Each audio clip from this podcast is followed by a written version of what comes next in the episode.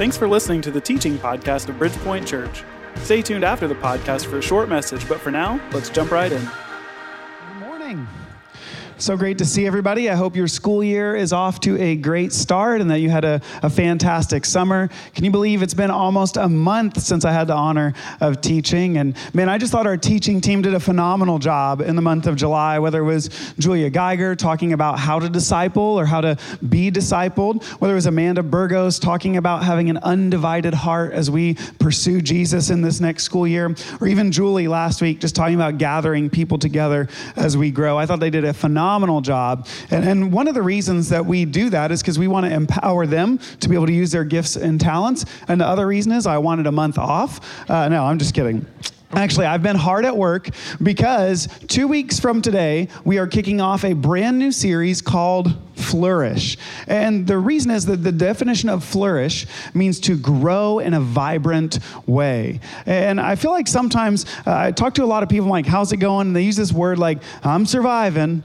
And it feels like for a lot of people, we're just trying to make it to the end of the day, make it to the end of the week, and we're just surviving. But God has so much more than surviving for us. He wants us to flourish, to grow, to experience that abundant life. And that abundant life doesn't mean that everything's always up and to the right and your, your health is good and everything's perfect.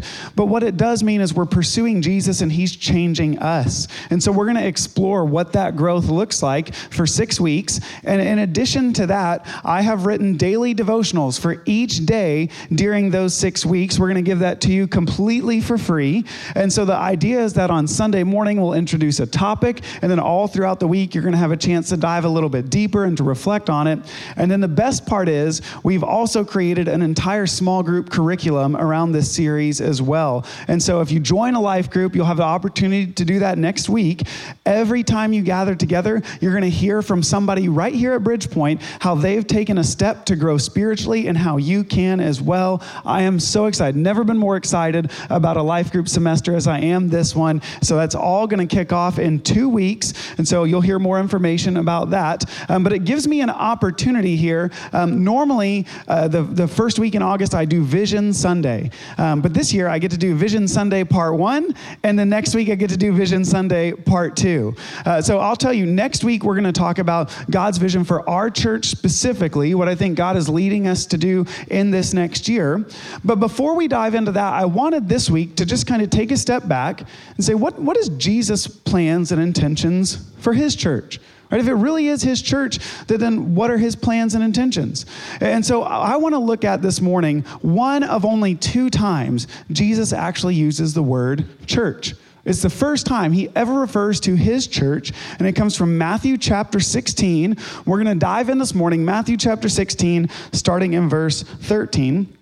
It says, When Jesus came to the region of Caesarea Philippi, he asked his disciples, Who do people say that the Son of Man is? Now, if you're like me, when I read verses like this, I'm like, okay, when Jesus went to some place, he asked the disciples, Who do people say that I am? But the reality is that Matthew, when he records this, is very specific that Jesus went to a place called Caesarea Philippi.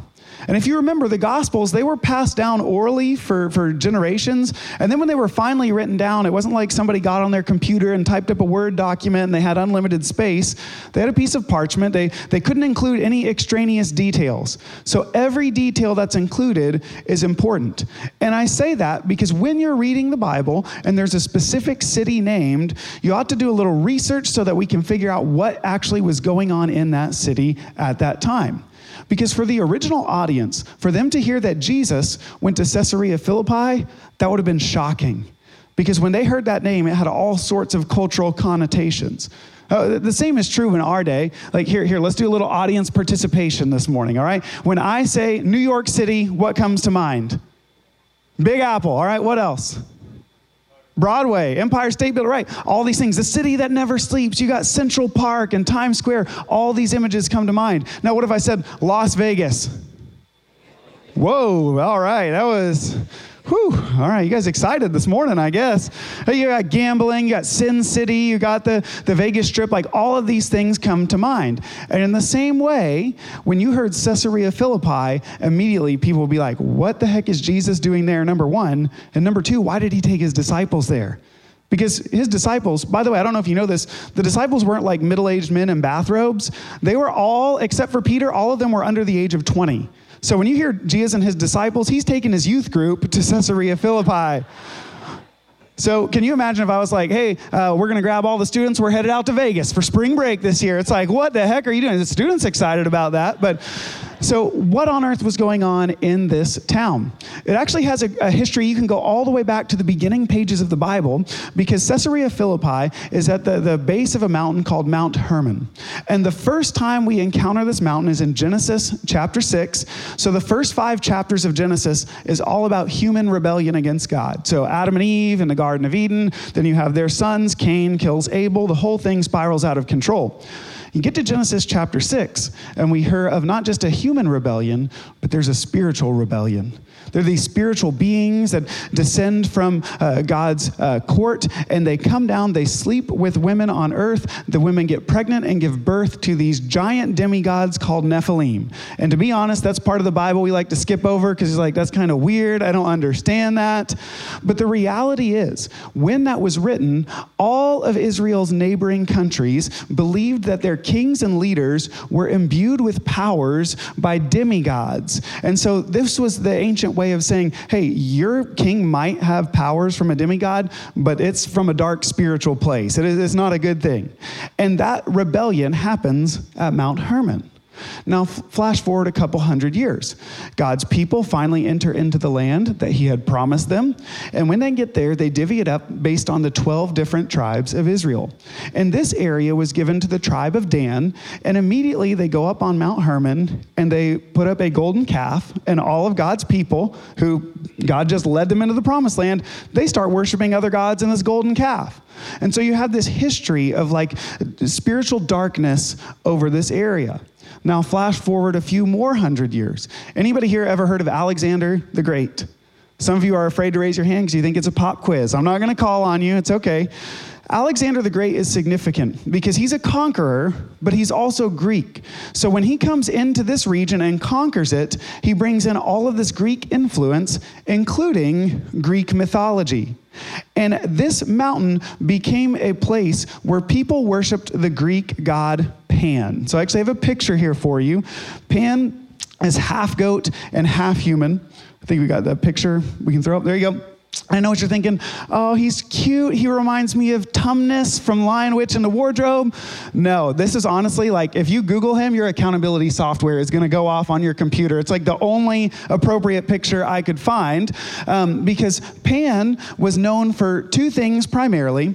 Uh, number one was his anger and his violence particularly towards the uh, women in relationships that he was with.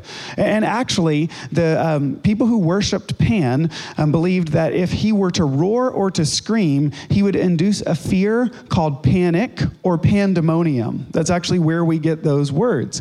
And so they would worship Pan so that he would go before them in battle and cause their enemies to be thrown into panic or pandemonium. Now, the other thing that Pan was known for is uh, love, or we might classify it as lust, and he was worshiped as a fertility god. Now, this is our first Sunday with our sixth graders in here, and we're so glad that they're here. So, we're going to give the family friendly version of how they would worship him. But they would take goats because he was half goat, and they would have these parties, and because he was a fertility god, they would do fertility things, and that is how they would worship Pan. And all of this happens at this mountain. And actually, the way they would worship Pan, they would uh, find these naturally occurring caves. And there was a cave, I think we have a picture of the cave right here in the mountain. It's kind of hard to tell. This is a modern day picture, so just imagine with me, if you will. That cave used to be home of a giant spring that was so powerful and abundant that this was the start of the Jordan River. Now, in the 19th century, there was an earthquake that the, basically rerouted the whole spring. But the spring was so deep, historians said no one actually knew how deep it was. And so the people who worshiped Pan and all the other Greek gods, they believed that this was actually a tunnel to the underworld. And uh, the underworld in Greek mythology is, is Hades. Are you guys familiar with that? So this cave actually became known as the Gate of Hades. And the way they understood the seasons to work is that they believed that um, every winter, all of the Greek gods and goddesses would go down the, through the gates of Hades into the underworld, and that's why things stopped growing. There was no life. And so, in order to bring life back in the spring, they would have these big festivals, they would do all their fertility stuff, and they would take a goat, they would try to throw it down the spring. And if the goat sank, then they believed that the gods had accepted the sacrifice, they were going to come out and bring new life. And if it didn't, then it would kind of float down the river and they would keep throwing goats in until one of them sank to the bottom. So th- th- all of this is going on right here in Caesarea Philippi. I want to fly. You guys are like, I didn't come to church to learn about Pan. I came to learn about Jesus. Give me five more minutes. We'll get there. So, flash forward a few more hundred years. The Romans come in, they conquer this area. And Caesar Augustus is ruling at the time, and the empire was so big that he could not oversee all of it on his own. And so he would divvy it out to other kings. And he gave this region to a man named Herod the Great. And if that sounds familiar to you, it is the same Herod from the Christmas story. So in history, Herod is known for all of these architectural and engineering accomplishments, but he's also known as being someone who was um, not a good guy. He was very paranoid. He actually killed his favorite wife because he thought she was plotting against him. He killed some of his sons because he thought they were plotting against him. But he really was a big suck up to Caesar. So when he inherited this land, he actually built a temple to Caesar made out of marble. It was ornate. I mean, this was like, Caesar, thank you for all this land. We're going to come here and worship you.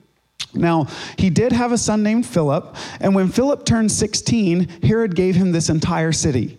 I mean, I think some 16 year olds are like, I would like a car, but sure, I will take a whole city if that's what you want to give me. And so Philip gets this city, and he also wants to suck up to Caesar. So he names the city Caesarea. It means Caesar's city, but his dad had already created another Caesarea, so he adds his name to the end of it, and it becomes known as Caesarea Philippi. And then shortly after that, we're not 100% sure exactly when, at the same place, they also erect a temple for Zeus. So I want to show you this picture here. This is somewhat what it would have looked like when Jesus and his youth group roll up to Caesarea Philippi. On the left, that is the, the far left, that building is the temple to Caesar. And right behind it, if you can see, that's the gates of Hades. That's that big cave that they would uh, do their sacrifices in. The space in between those two buildings, that's where all of the Pan worship would have occurred. The building on the right is the temple for Zeus, the Greek god Zeus.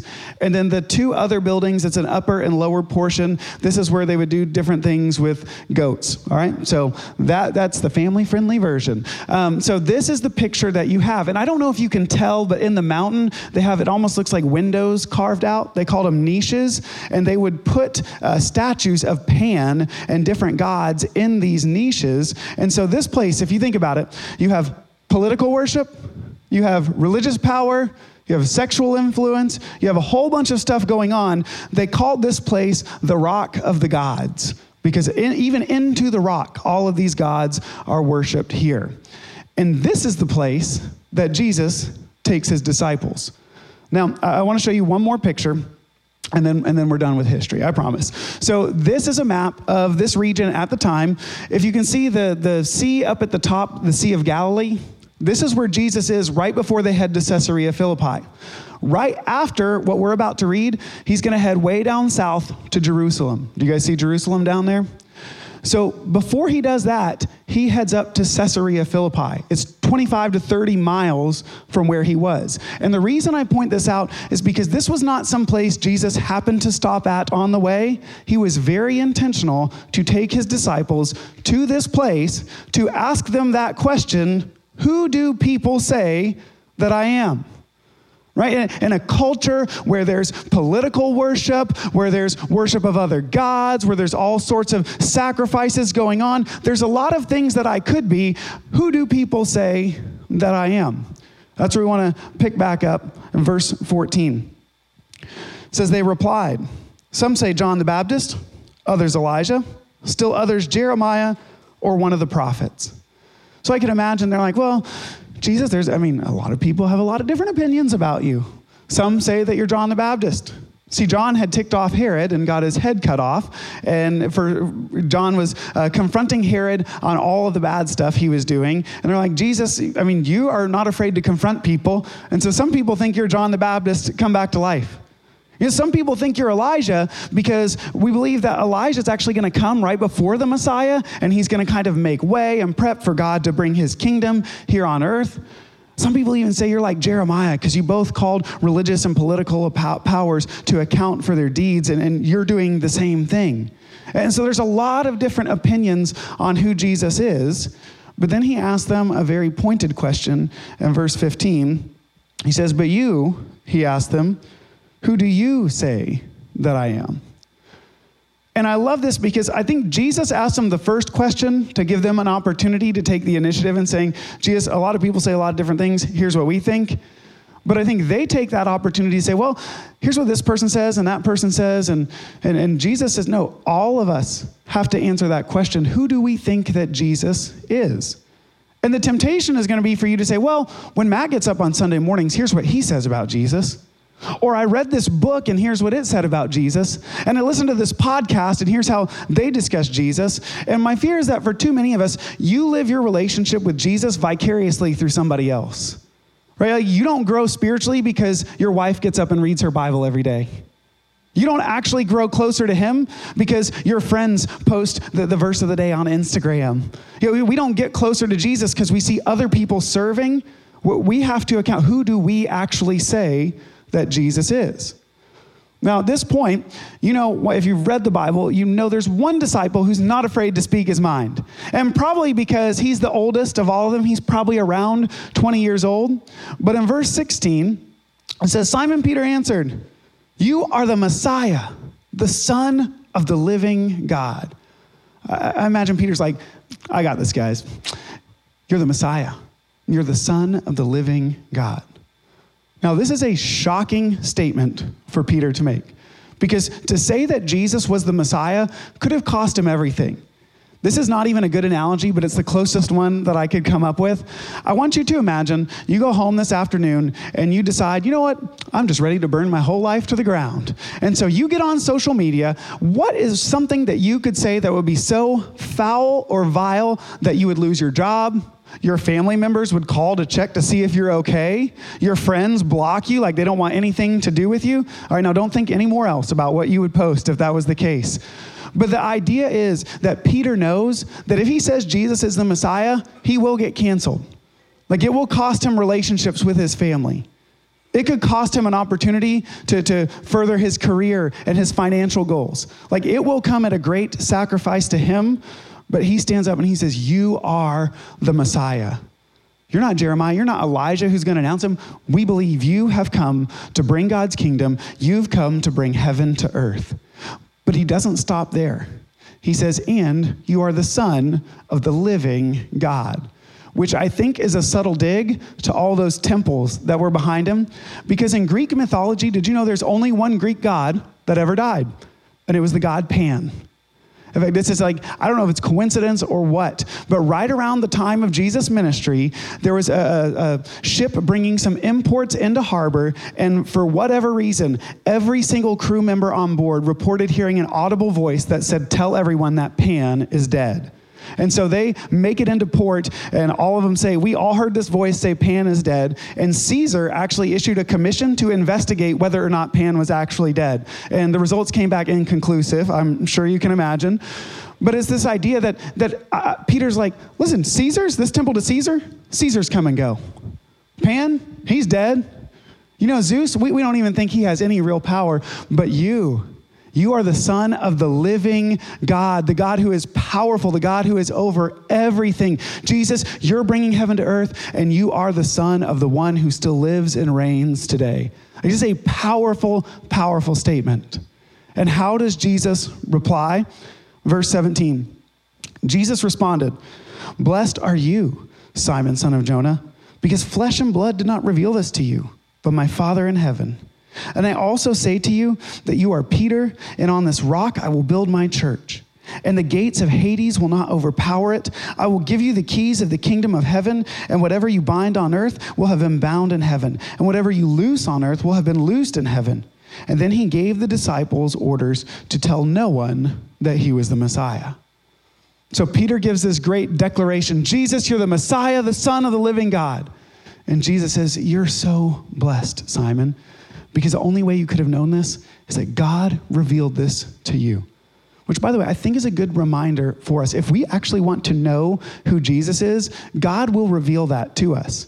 And it also goes when we have those friends that we really want them to know who Jesus is, you're not going to argue them into a relationship with Jesus. You're not going to debate them on social media into a relationship with Jesus. Only God can reveal that to them.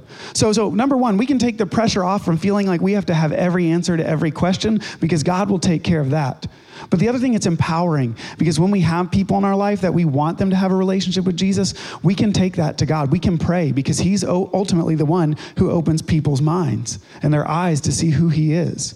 And He says, uh, Simon, you're now Peter, and on this rock, I'm going to build my church, and the gates of Hades won't overcome it. It's this like beautiful play on words here. Um, the Bible was written in two languages primarily the Old Testament Hebrew, the New Testament Greek. But Jesus didn't speak Greek. He actually spoke Aramaic. And the same word for Peter and the same word for rock, like it's the same in Aramaic. The closest I could find is that in the French language, Pierre is a name, and it also Pierre means rock. So it's like he's saying, You are Pierre, and on this Pierre I will build my church.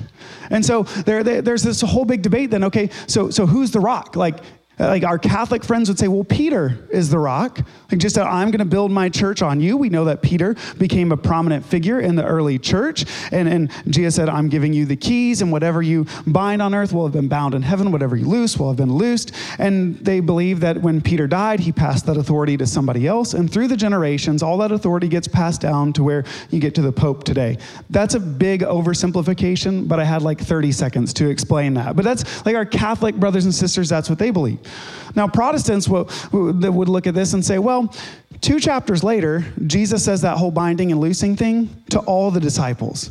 So actually, the rock isn't Peter himself, but the confession that he made that, that, that, that, Jesus is the Messiah, the Son of the living God. And whoever believes that and follows Jesus will then have this power of binding and loosing, which interestingly enough, it doesn't say what you bind will be bound, it said what you bind will have been bound. In other words, you'll start to come into alignment with all of my plans. Like if you follow me, I'm going to bring you into alignment with everything you need to do to be the people I've created you to be. And so we could go a whole different direction with that. But there's a growing number of scholars who look at this and realize where is Jesus standing? He's standing at the rock of the gods, and he's standing by the gates of Hades. And the only time Jesus uses that phrase is when he's standing next to the gates of Hades. And so I'm just throwing this out there, my two cents. I kind of wonder if what Jesus is saying is, Peter, you're right. I am the Messiah. I am the Son of the living God. I've come to bring God's kingdom. I've come to bring heaven to earth. And, and listen, this rock right here, this place, this wretched hive of scum and villainy for all my Star Wars fans, this rock of the gods, this is the rock. This is the place where I will build my church, and even the gates of Hades, even the worship to these false gods will not overcome what I'm about to do. See, Jesus uses that word church, which isn't a religious term, it was political. It literally means the ones who are called out. And Jesus is saying, imagine what he's doing here. He's standing in front of some of the most powerful, magnificent structures. You have political power, religious power, financial power, all of this going on. And he looks at a group of homeless teenagers. And he says, You're my called out ones. You're my church. And right here, in the midst of all this, I'll build my church. And none of this is going to stand the test of time which is actually here even more beautiful. Guess what happened in 2020? They go to this location, an, an, Israeli excavation team, and they're digging out this temple to Pan. And you know what they found? Sometime about one or two centuries after Jesus stood there, the whole temple to Pan was converted to one of the first Christian churches. Literally on that rock, Jesus built his church. How cool is that? Am I the only Bible nerd here today? I'm like, that's awesome. But it's kind of frustrating sometimes because Jesus makes this great, grand, magnificent statement. And sometimes we look around and we're like, that's not really my experience with what church is. Because I'm willing to bet there's a lot of people who are here today maybe every person here today, you've been burned by someone at church before. I think the phrase people use today is church hurt. You've been wounded.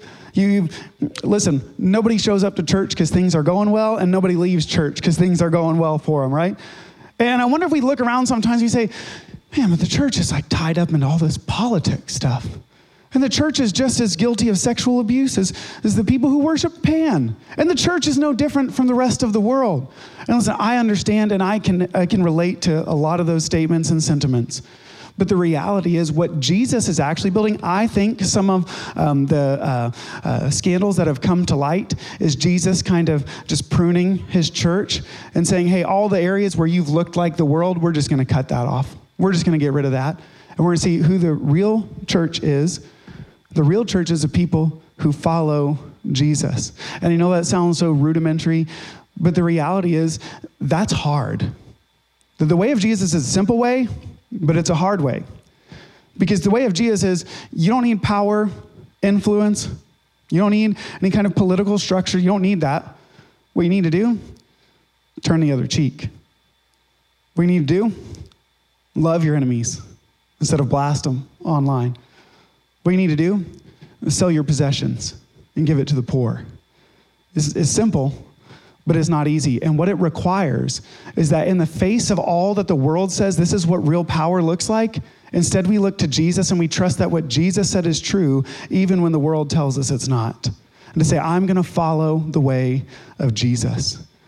Now, right after this, we don't have time to, to get into it right now, but I just want to summarize it. Right after this, they start to head to Jerusalem. And Jesus says, Guys, when we get there, I'm going to be handed over and they're going to kill me. And Peter says, No, Jesus, did you not hear what I just said?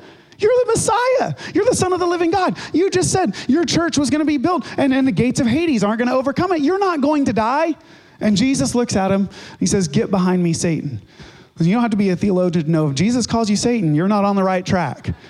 But the reason is because for Peter, he was still looking at things from the way of the world. No, Jesus, we need, we need some military power so we can overthrow the Romans. You, you, gotta, you gotta get more followers on social media. You got to have more money and we got to have a capital campaign. We got to get you into office. Like, this is how it's going to happen, Jesus. And Jesus said, No, you, you still don't get it. You kind of got it, but you still don't get it. And then the natural question is okay, but if Jesus is going to die, what does that mean for his followers? And this is where in Matthew 16 24, Jesus makes this famous statement If anyone wants to follow after me, let him deny himself take up his cross, and follow me. Following Jesus really looks like letting go of all the worldly things that we think are going to make a difference in our life. Like that, that, that promotion that we really want, like our financial goals, our hopes and our dreams. Listen, those may not be bad, but they also might not be from Jesus. And if we're going to follow him, we have to be willing to die. We have to be willing to lay it all down. It's funny because I think sometimes as pastors, we really want uh, people to follow Jesus. And so we just like, hey, follow Jesus. Everything's going to be great. You know, Jesus was like a really bad salesman. He's like, you want to follow me? You're going to have to die. It's like, all right, you got to, the barrier of entry needs to be low, right? He said, no, you have to give everything up. And really, I think Jesus' vision for his church today, I think, and I'll, I'll speak for myself, I think for a lot of us, we think that, okay, what we really need is we need to get the right people in office and the right people in the Supreme Court, and we need to pass the right laws, and we just need bigger churches and bigger buildings and bigger budgets, and then that is how we're going to accomplish God's mission. And I wonder if he was here today and said, listen, set all that aside. Will you actually die to yourself and follow me? Are there areas in our life that we need to lay down because we want that more than we want the way of Jesus? Now, I do want to throw it open to Q&A. If you're new at Bridgepoint, do Q&A every single week. You can text in your questions. If anybody wants to raise their hand, you can ask a question. And it's not because the answers are great, but I just think questions are great. And in fact, some of Jesus' most famous teaching comes in response to people's questions. So we should never feel like if I go to church, I'm not allowed to ask questions. So I just want to, does anybody want to raise their hand? Anybody have a question? All the introverts in the room are like, don't look at me. All right, we got one in the back.